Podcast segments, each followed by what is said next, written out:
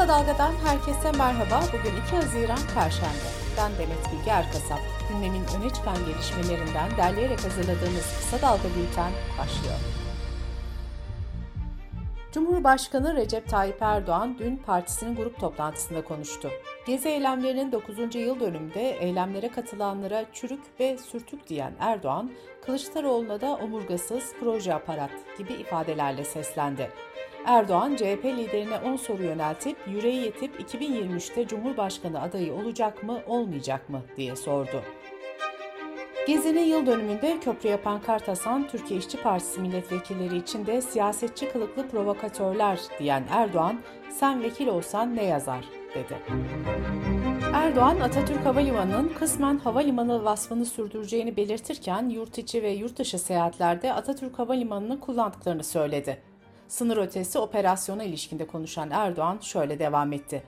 Güney sınırlarımız boyunca 30 kilometre derinliğinde güvenli bölge oluşturma kararımızın yeni bir safhasına geçiyoruz.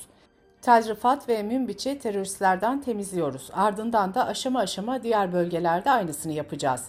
Türkiye'nin bu meşru güvenlik adımlarına kimler köstek olmaya çalışacak göreceğiz.''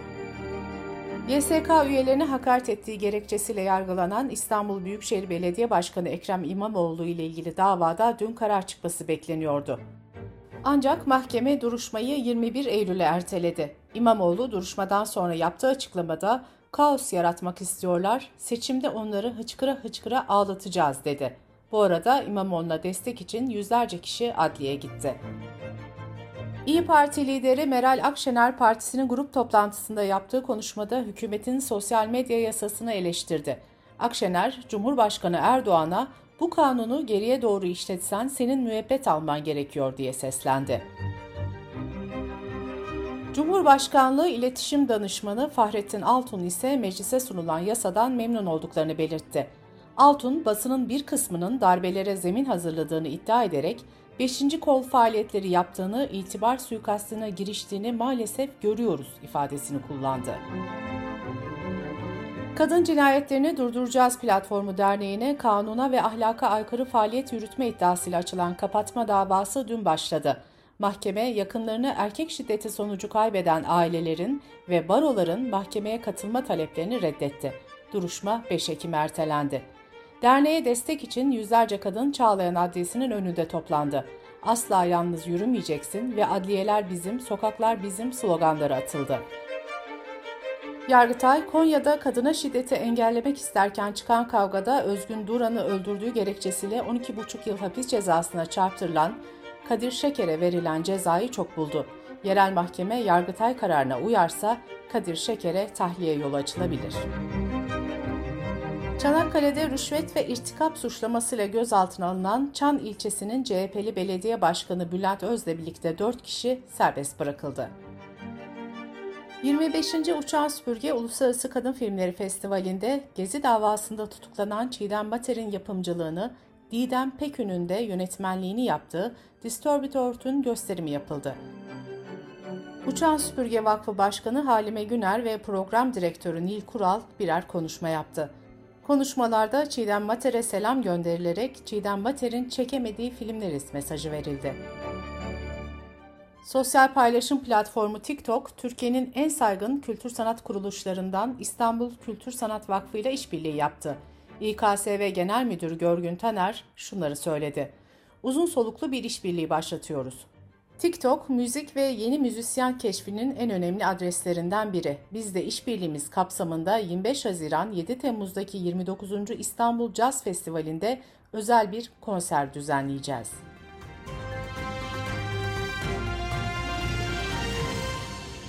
Sırada ekonomi haberleri var.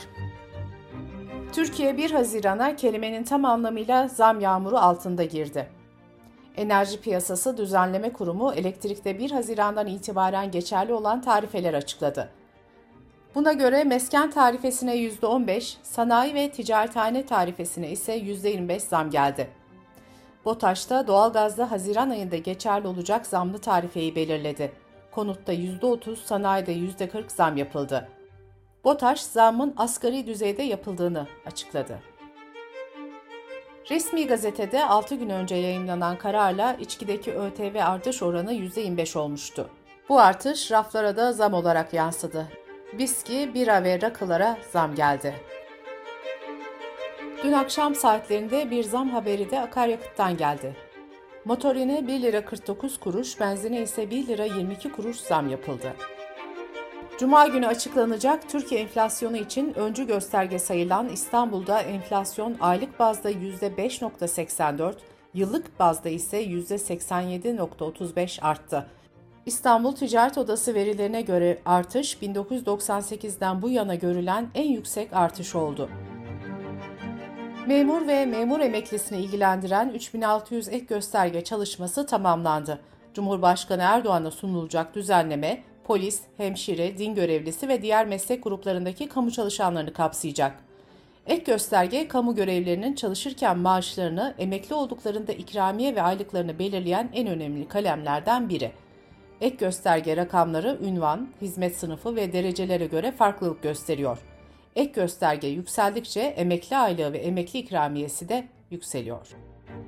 Adalet Bakanı Bekir Bozdağ, reel enflasyonu gerekçe göstererek yasal artışın üzerinde zam talep eden ev sahipleri ile kiracılar arasındaki gerilimi çözme amaçlı düzenlemede sona gelindiğini söyledi. Bakan Bozdağ, kira düzenlemesinde zamların 12 aylık ortalama tüfeğe göre değil, belirlenecek yeni bir oran üzerinden yapılacağını açıkladı.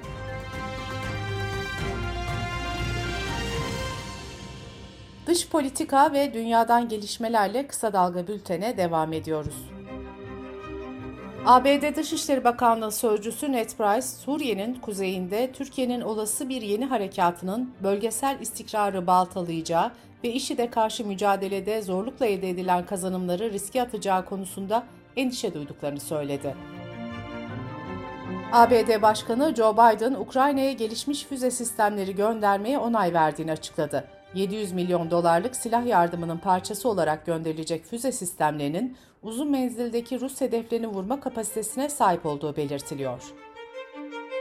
İngiltere'nin ülkedeki göçmenleri Orta Afrika ülkesi Ruanda'ya gönderme planı 14 Haziran'dan itibaren uygulanacak. İngiltere İçişleri Bakanlığı Ruanda'ya gidecek göçmenlere 5 yıllık eğitim, konaklama, sağlık hizmetleri dahil destek paketi sunulacağını savunuyor. İngiltere Başbakanı Johnson 14 Nisan'da yaptığı açıklamada 1 Ocak'tan itibaren İngiltere'ye yasa dışı giriş yapan herkesin Ruanda'ya gönderileceğini açıklamıştı. Londra merkezli Uluslararası Af Örgütü'nden ise insanlık dışı tepkisi gelmişti. Afganistan'da yönetimi ele geçiren Taliban'ın hükümet sözcüsü Bilal Kerimi, örgütün profesyonel ordu kurmaya hazırlandığını belirterek ihtiyaç halinde kadınlar da askere alınacak açıklaması yaptı. İran Kültür ve İrşat Bakanı Muhammed Mehdi İsmail'i Cannes Film Festivali'nde ödül alan Kutsal Örümcek filminde yer alan İranlıların cezalandırılacağını söyledi.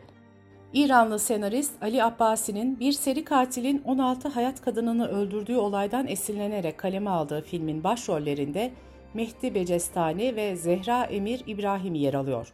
Ürdün'de çekilen filmin yönetmen koltuğunda da yine Ali Abbasi oturuyor.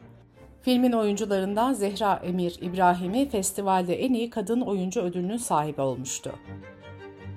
Bilim insanları dünyada bilinen en büyük bitkiyi keşfetti. Avustralya açıklarında bulunan deniz yosunu 20 bin kilometre karelik bir alanı kaplıyor. Bilim insanları bitkinin en az 4500 yıl boyunca tek bir tohumdan yayıldığını düşünüyor. Kanada'nın Toronto kentinde mevsim normallerinin üzerinde seyreden hava sıcaklığı 32 derece ile 78 yılın rekorunu kırdı. Halka güneşe çıkmamaları konusunda uyarı yapıldı. Meksika'da elektronik sigara satışı yasaklandı. Sağlık Bakan Yardımcısı yeni nesil tütün ürünlerinin sigaradan daha az zararlı olduğu iddialarıyla tüketimin teşvik edildiğini söyledi.